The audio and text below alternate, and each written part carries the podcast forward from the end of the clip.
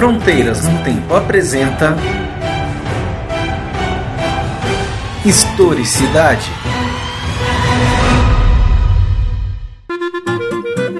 Olá, quem está falando é o CA e você está ouvindo Historicidade, o programa de entrevistas do podcast Fronteiras no Tempo, um podcast de história. Hoje vamos receber a professora Alessandra Beber Castilho, que é graduada em Relações Internacionais pela Unesp Campus de Franca, mestre em Relações Internacionais pela Universidade Estadual do Rio de Janeiro e atualmente é doutoranda do Instituto de Relações Internacionais da USP. Primeiramente, eu vou agradecer à Universidade Católica de Santos por nos ceder o seu estúdio de rádio e este programa está na mesa de som Rodrigo Pereira. Muito obrigado, Rodrigo, por esse trabalho e conta com a edição do Talking Cast. Alessandra, primeiramente, muito obrigado por você ter aceitado esse convite para gravar o Historicidade. É, obrigada, eu que agradeço o convite, estou muito feliz de estar aqui.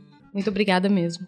É, foi um prazer te receber mesmo e a gente está aí combinando para bater esse papo essa segunda temporada do Historicidade, que é diretamente aí em podcast, num ambiente que é diferente, né? É, a Alessandra foi convidada para bater um papo hoje conosco sobre a história da política externa relativamente recente aí, especialmente no período da ditadura civil-militar, que é o tema que ela vem se debruçando no doutorado.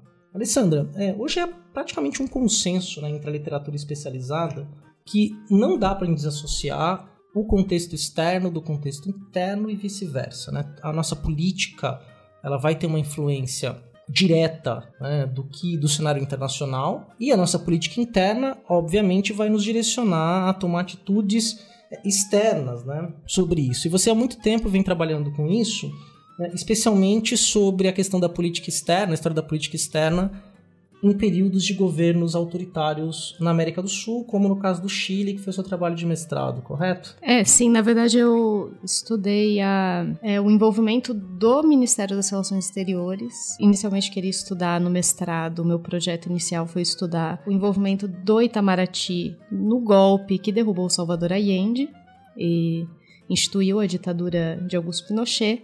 É, por uma questão de acesso às fontes, né, que é sempre uhum uma dificuldade, eu acabei me voltando, é, aproveitando a abertura de alguns arquivos que foram liberados graças à Comissão Nacional da Verdade, sobre o, a ação do Itamaraty em monitorar os é, exilados políticos brasileiros que viviam no Chile naquela época. Né? Depois de 68, houve quase uma diáspora de militantes brasileiros para o Chile que se envolveram muito na campanha de Salvador Allende. Né? Ah, sim, tem pessoas famosas como o Fernando Henrique Cardoso, sim. o José Serra, que foram exilados lá, e acho que esse critério envolveu a Operação Condor, né? É, opera, é tanto o José Serra quanto o Fernando Henrique, eles é, foram exilados num período anterior, né? Eles foram para o Chile, se não me engano, em 64, logo depois do golpe. Em 68, a gente vê uma segunda leva de exilados é, brasileiros, muitos estudantes, muitos operários, muitos militantes da esquerda católica que vão para o Chile depois do AI-5. Uhum. E vem no Chile uma esperança de continuar a luta, inclusive uma luta pela revolução, pensando em todo o projeto da Unidade Popular. É, do Allende. Nesse caso é bastante interessante porque a gente vê a nomeação de uma figura bastante conservadora do Itamaraty, que é o Antônio Cândido da Câmara Canto, para ser embaixador do Brasil no Chile, né? Embaixador do Brasil em Santiago. E ele é considerado por alguns pesquisadores, existe até uma, uma ideia bastante difundida que ele seria o quarto membro da junta que derrubou o Allende, que ele inclusive é, abriu um champanhe na embaixada brasileira e disse que vencemos quando o Allende foi derrubado. É, quem fala muito sobre isso é o Muniz Bandeira, no livro dele sobre a, o governo de Allende e o golpe de 73, que se chama Fórmula para o Caos, que é um livro muito interessante uhum. com bastante uso de fontes primárias. Né? Esse livro até relançado recentemente, né? ele tem uma edição nova, se não me engano, da editora Record, tá bem caprichada a edição. Até uma revisão na, na introdução uhum. que ele tinha feito, e é bem interessante. Então, é, nesse caso, né, você seguiu a mesma linha de pensar o envolvimento do Itamaraty e, consequentemente, da política externa brasileira ainda com os militares. E, e acho que ninguém melhor do que você para falar o que você está estudando agora uhum. no projeto de doutorado. A minha pesquisa de mestrado, ela trouxe... Ela me chamou a atenção para algo muito... que para mim era muito relevante, mas que dado o período curto que a gente tem para fazer uma para escrever uma dissertação, não daria tempo para eu perseguir esse objetivo, que é a relação é, burocrática mesmo entre o Itamaraty e as Forças Armadas nesse período. Porque o que a gente percebe, olhando outros, comparando o Itamaraty com outros ministérios civis, é que o Itamaraty teve uma interferência muito baixa dos militares. Isso não é comum em outros governos autoritários, como é o caso da Argentina, em que a ditadura, a junta militar, depois do golpe de 76, fez quase que uma limpa na chancelaria argentina. E aqui no Brasil, os diplomatas mantiveram uma relativa autonomia. E aí o, eu comecei a me perguntar por quê. Né? O que... por que esse grau de autonomia? A gente tem um discurso oficial que diz que o Itamaraty, por ser um corpo, uma instituição que é considerada uma das instituições, elite do, do funcionalismo público estatal teria oficiais muito bem preparados e você tem todo um discurso da política externa de que ela, da política externa, eu quero dizer do Ministério das Relações Exteriores, que os diplomatas fazem política de Estado e não de governo, então eles não se deixam contaminar por preferências ideológicas e tentam fazer com que o contexto interno influencie o mínimo possível a formulação da política externa. É um discurso que começou a ser desconstruído nos últimos, nos últimos anos. É, porque é difícil imaginar que você vai ter a própria escolha do ministro, que vai, de certa forma, direcionar, né, o Instituto Rio Branco, que não está ileso, uhum. é uma instituição pública, embora tenha gosto de autonomia, seja uma autarquia, mas você vai ter linhagens ali, pessoas que vão ser subir né, nos cargos, ser indicados para as melhores ou para as mais influentes embaixadas, que vão ter, acredito que automaticamente, é, uma boa visão de quem está no poder. É, é interessante olhar como na ditadura, por exemplo, em 66 é criado o Centro de Informações do Exterior, que é o CIEX, que dentro do quadro dos, é, dos centros de informação, ele tinha as mesmas prerrogativas, se não as mesmas prerrogativas, o mesmo grau de importância que o Centro de Informações do Exército, o Centro de Informações da Marinha, o CENIMAR, o CISA, que é o Centro de Informações da Aeronáutica. Então, uhum. é um Ministério Civil com um centro de informações que se reportava diretamente para o presidente da República, como esses outros ministérios, não só o Itamaraty, o Ministério da Justiça também, mas como a minha pesquisa o foco é Itamaraty, você vê que o CIEX ele tinha uma importância muito grande para o sistema de informações, né? para o sistema que tinha sido fundado pelo Golberido Couto e Silva, pelo SNI. Então, uhum. o Itamaraty acabou gozando de muita autonomia e de muita relevância nesse caso, né? Você ter um Ministério Civil sendo colocado para a par com os ministérios militares, significa que tem alguma coisa acontecendo aí, né? Uhum. E no seu mestrado, isso já tinha aparecido, esses indícios? Ou, ou você tá, foi agora, durante a pesquisa de doutorado, que é, você começou a, a, a, perceber a participação desse centro, né, dessas, dessa inteligência, vamos chamar uhum. assim, do próprio, do próprio Itamaraty? Não, foi a partir do foi a partir do mestrado, a partir do, da leitura da Comissão Nacional da, do relatório final da Comissão Nacional da Verdade, que tem dois capítulos dedicados à repressão política no exterior, é um capítulo sobre os CIECs e outro capítulo, se não me engano, sobre a Operação Condor, é, porque a Operação Condor ela surge em 75 uhum. e ela é idealizada pelo Manuel Contreras, que é o chefe da DINA, que é a polícia secreta, agência secreta do governo Pinochet, houve uma. O Brasil não participou tão diretamente, mas ajudou a constituir. E houve reuniões da, da Operação Condor aqui no Brasil, no Rio de Janeiro, no final dos anos 70, início dos anos 80. Quem fala sobre isso é o depoimento do Cláudio Guerra, Memórias de uma Guerra Suja. Ele era um policial civil que atuou né, no submundo do regime militar, ele lidava com as questões de. Ele era o escolhido para matar os presos políticos. Né? Ele trabalhava no, se não me engano, no DOPS, não tenho certeza dessa informação, faz um tempinho que eu li o livro, mas tem um capítulo em que ele fala de uma reunião que ele esteve presente da Operação Condor com membros da CIA, inclusive, aqui no Rio de Janeiro. E aí você falando da, da Operação Condor, eu até me adiantei lá no começo, né, que você tava, é, é, é obviamente que é posterior ao golpe, né, o Pinochet chega no poder no Chile, porque, é, para quem não, nosso ouvinte que talvez não saiba o que a gente está falando, a Operação Condor foi orquestrada pelas ditaduras de Brasil, Chile, se eu não me engano, o da Bolívia também estava envolvido, mas aí não tenho Paraguai. certeza. Paraguai, Argentina, o Chile, Brasil. É, para uma perseguição sistemática, né, ou para prender e pegar os presos políticos.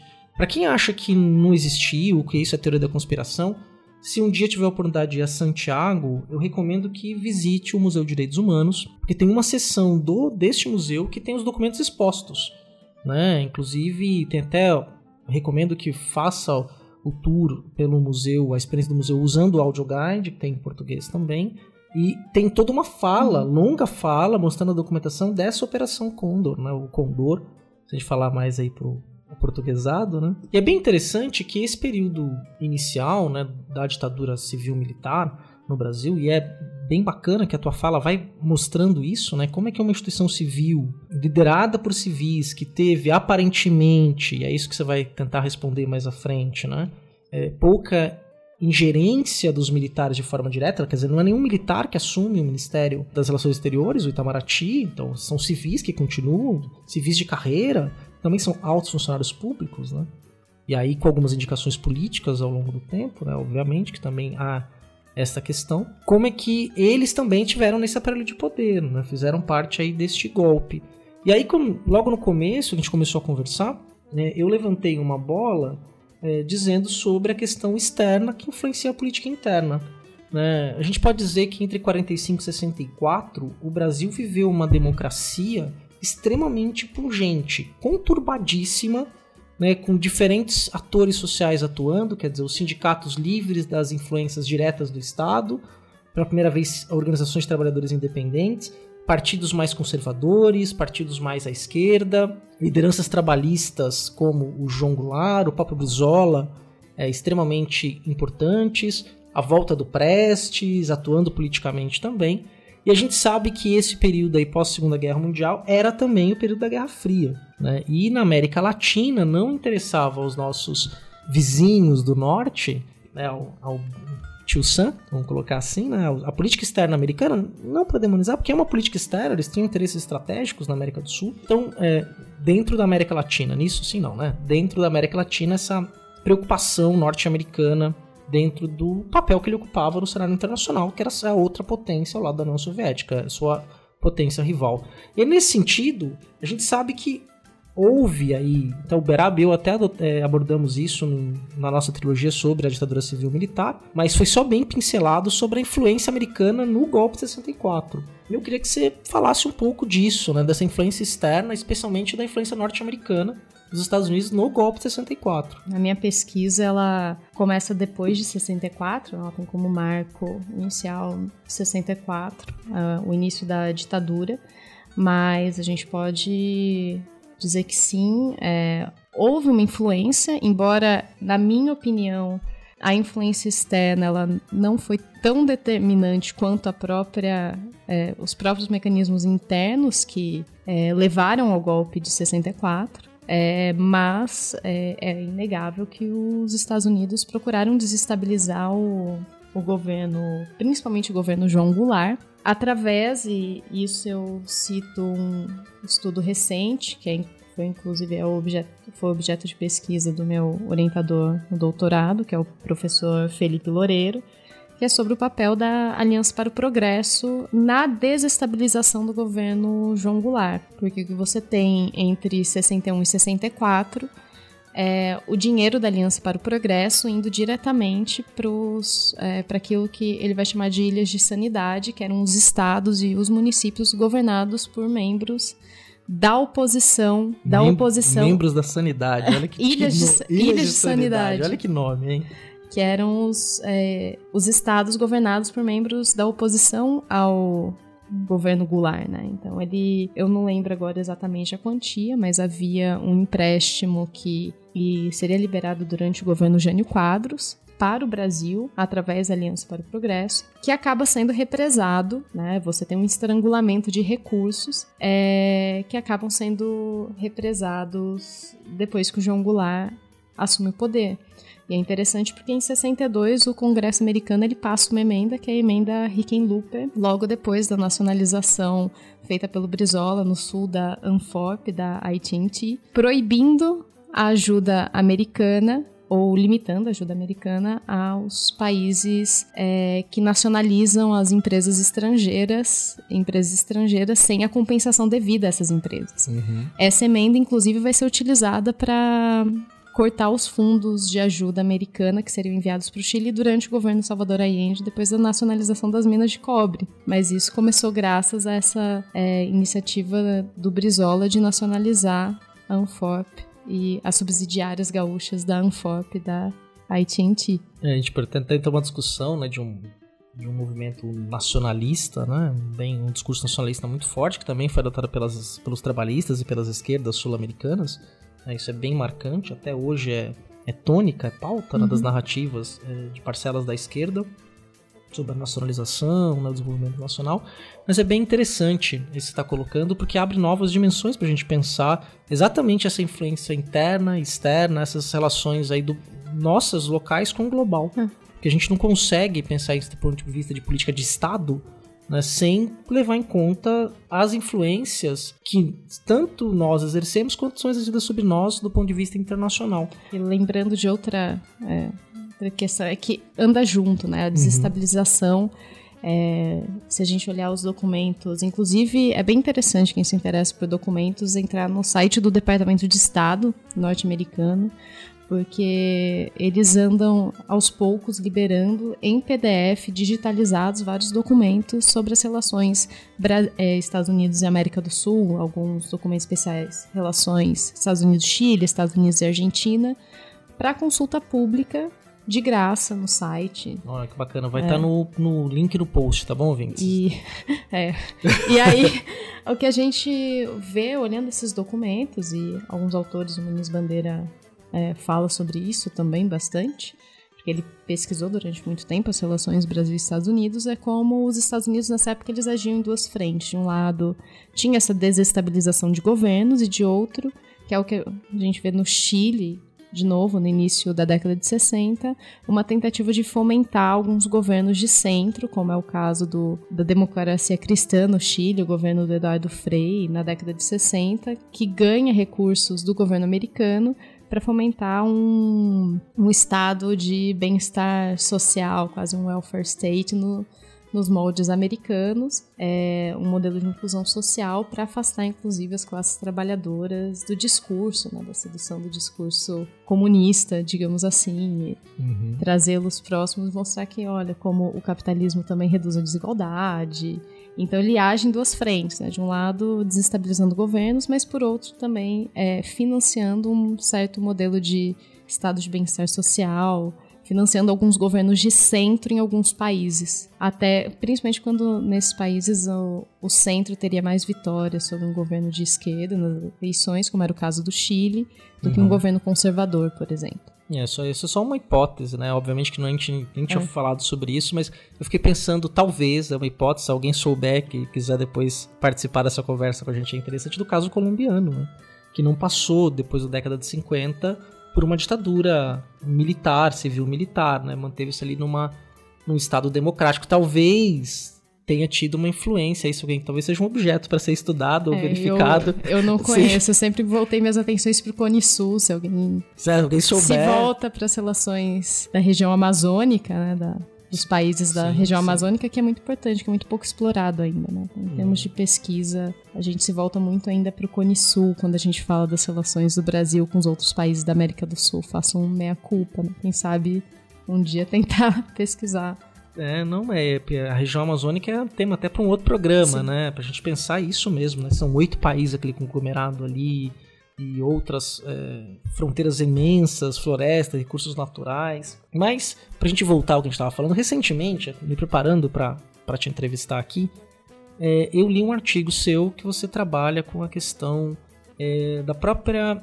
do, a participação do Itamaraty no processo, no modelo repressivo é, do governo brasileiro. Né? É um artigo que você publicou em 2014, é, na qual você vai ter o link no post, a gente disponibiliza se a Alessandra autorizar para disponibilizar essa produção dela, é, na qual você vai tratar dessa questão. E me chamou a atenção é, quando você fala é, sobre a doutrina de segurança nacional, que é norte-americana e que inspirou aqui né, a nossa tanto a política interna quanto a política externa brasileira, correto? É, na verdade a doutrina de segurança nacional ela é produto brasileiro, né, um esforço de uma intelectualidade aqui brasileira. O, o que é inspirado nos Estados Unidos é o local onde ela é criada, que é a Escola Superior de Guerra, hum. que é inspirada, sua construção remonta a uma, ao modelo dos War Colleges norte-americanos, onde vários havia um programa de intercâmbio a partir do início da Guerra Fria, em que vários oficiais latino-americanos iam para War para esses War Colleges. A gente tinha o mais famoso a Escola das Américas, que fica no Panamá, para um intercâmbio entre as Forças Armadas e vários membros, se não me engano, Ernesto Geisel, Pinochet, é, se não me engano, Videla, estiveram presentes, foram alunos do War College. Né? E depois da Segunda Guerra, a gente, é, a gente, tem a criação da Escola Superior de Guerra aqui no Brasil em 1949, nesse modelo. E você tem alguns indícios de que no War College havia um. É, nesses War Colleges americanos, você tem uma, é, um ensino voltado para a disseminação de um anticomunismo muito grande. Essa visão do inimigo do apagamento das fronteiras, do grande inimigo ser um inimigo é, soviético, é, o perigo, o perigo vermelho, isso vai influenciar muito a doutrina de segurança nacional e também a concepção de segurança da própria ditadura, que vai trabalhar aqui na América do Sul com o conceito de fronteiras ideológicas, é quase como se não houvesse mais externo e interno. Você precisa combater esse inimigo, o perigo comunista, é, custe o que custar.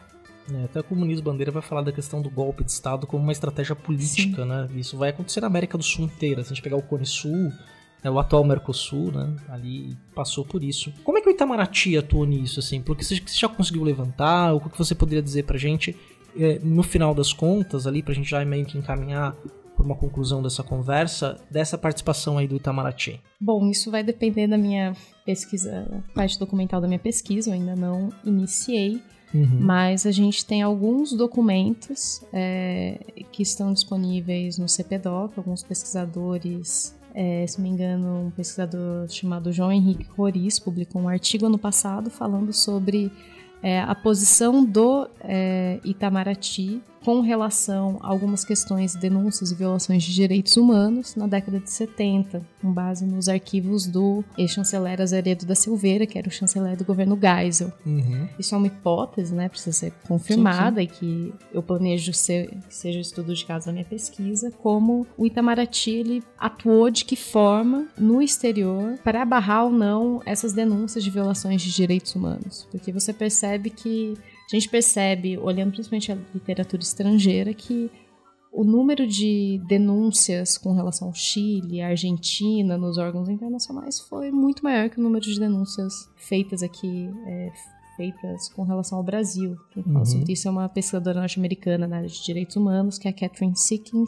É, ela tem um livro sobre a política de direitos humanos nos Estados Unidos e América Latina. É muito mais pujante, até porque de fato houve muito mais. O número de mortes, desaparecimentos no Chile e na Argentina de fato foram maiores que no Brasil, mas o impacto das denúncias, né? Será que o Itamaraty ele, ele trabalhou para. Para amenizar essa imagem, Sim. né? Do cenário internacional do Brasil? Sim, isso é uma hipótese e a hipótese seria o estudo de caso da minha pesquisa que eu, que aí através de uma pesquisa documental eu vou tentar comprovar. Uhum. É porque a gente constru... nós construímos nacionalmente, né? nós no sentido nação, uma imagem que nossa ditadura foi branda, né? Foi uma uhum. ditadura mais suave comparada à ditadura chilena, pelo repressivo chileno, e no caso do Chile foi bem, é, bem mais militarizada nas instituições civis do que no Brasil, por exemplo, porque nas universidades você praticamente substituiu civis por militares, Uhum. por exemplo, né? Ao ponto de deixar alunos e professores presos por 90 dias num estádio de futebol, é, os massacres que aconteceram aí no Chile. E é bem interessante isso também, que você falou ali da. Meio, só pra gente fazer uma reflexão final mesmo da Comissão da Verdade, você também atuou como pesquisadora voluntária da Uni, não foi? Na Comissão da É, Verdade? houve um, um projeto da Uni de se criar uma comissão da, da verdade da Uni. Uhum. É, no fim, o que a gente fez foi compilar os estudantes universitários estão no relatório, né? E fazer um perfil para cada um deles. É, e eu, eu ajudei nessa parte. Li o relatório, compilei o material. É, era uma equipe pequena, mas foi um trabalho bem, bem interessante. Gostei de ter feito parte. Sim, né? Porque nós que nós temos que. As comissões da verdade funcionam muito bem nos nossos vizinhos, né? na Argentina, no Uruguai, mesmo na Bolívia. Né? Não, a gente tem aí alguns relatórios que foram publicados né? da Comissão Russell, que é francesa, e que tem coisas importantes. E é uma coisa que nós não temos muitos memoriais disso, né? Pra a gente entender o que foi. É uma ferida que ainda está aberta em nós, mas a gente não sabe o que causou essa ferida. Uhum. E essa ferida você tem problemas aí claros provocados por esse, esse, dia que durou 21 anos, que foi a ditadura civil militar no Brasil. Você tem um, um, perfil desse estudante aí que você, dos estudantes universitários que foram perseguidos pelo regime?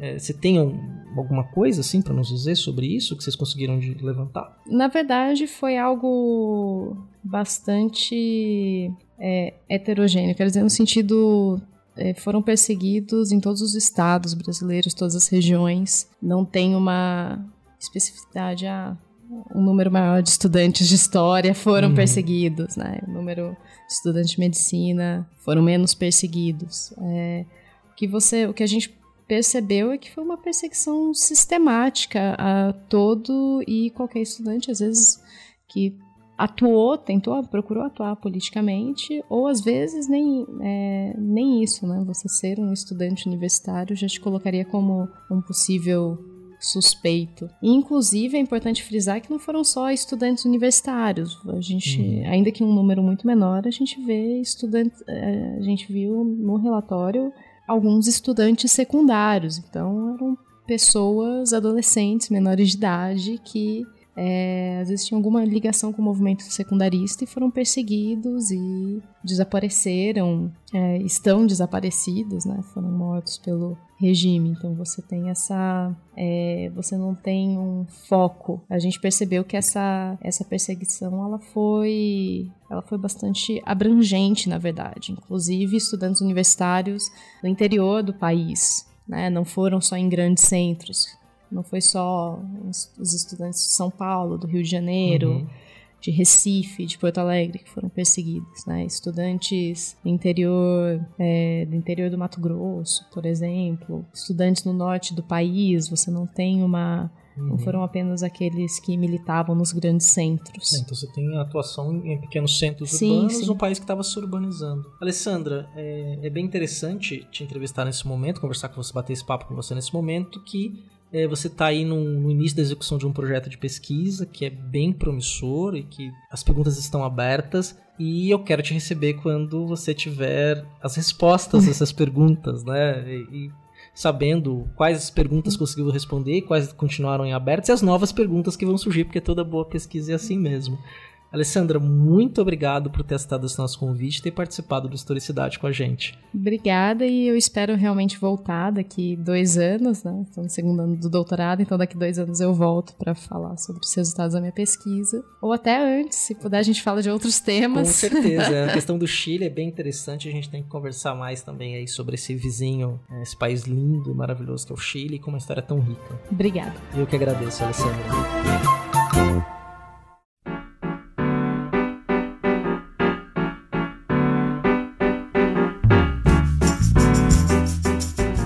Espero que você tenha gostado aí desse papo com a Alessandra Castilho, que é uma amiga muito querida, uma pesquisadora excelente. Nós temos aí várias conversas que envolvem diversos temas, passando por The Handmaid's Tales, política atual, é, história, né? Tem Alessandra tem uma trajetória que já é brilhante. Eu tenho certeza que nós leremos muitas coisas ainda mais importantes do que ela produziu daqui para frente. Desejo aí muita sorte na sua trajetória. Sorte não, é competência, né? Trabalho mesmo que vai trazer bons frutos ao que você está fazendo. E o convite para o próximo episódio com você já está aberto. tenho certeza que o nosso ouvinte deve ter gostado muito e ter ficado com muitas questões. Se você quer saber mais, quer interagir, quer conversar, quer discutir conosco, vá lá nos comentários do post no deviante.com.br. Comenta lá, é a forma que a gente mais gosta, e a gente te responde lá, bate um papo.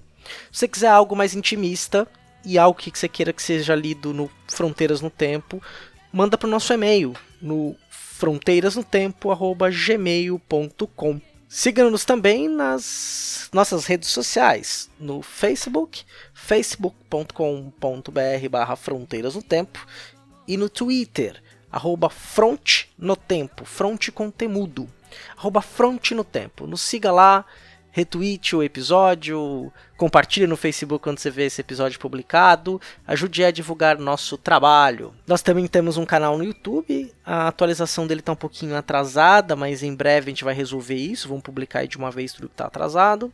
Lembrando que os episódios são publicados no YouTube e são publicados um mês depois que eles saíram no site do, do Deviante e do Fronteiras, tá? Nosso site próprio é fronteirasnotempo.com, mas a gente gosta que você vá na nossa nova casa, que é o deviante.com.br, porque lá tem umas 11 podcasts que você pode se deliciar e escutar e interagir.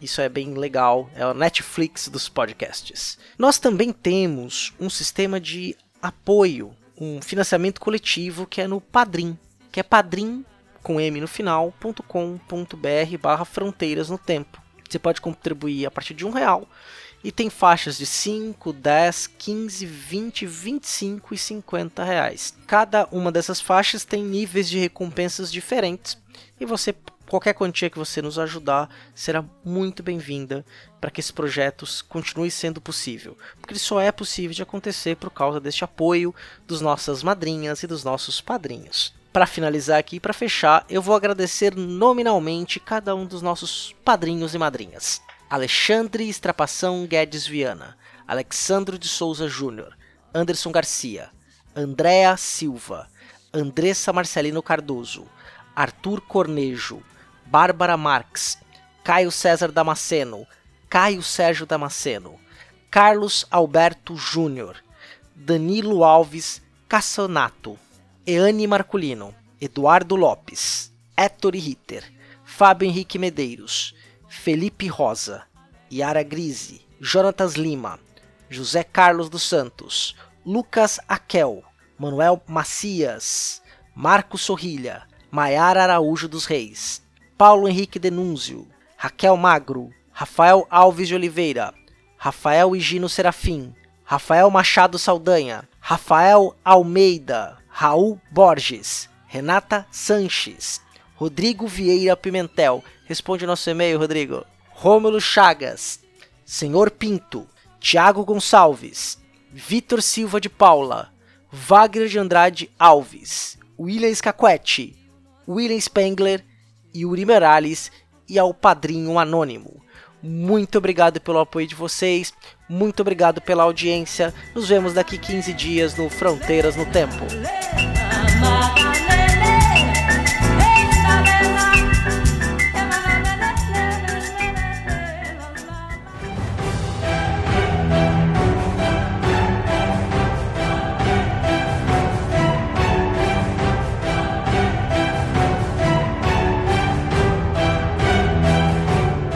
Você ouviu Historicidade. Edição Talkencast. Edições e produções de podcast.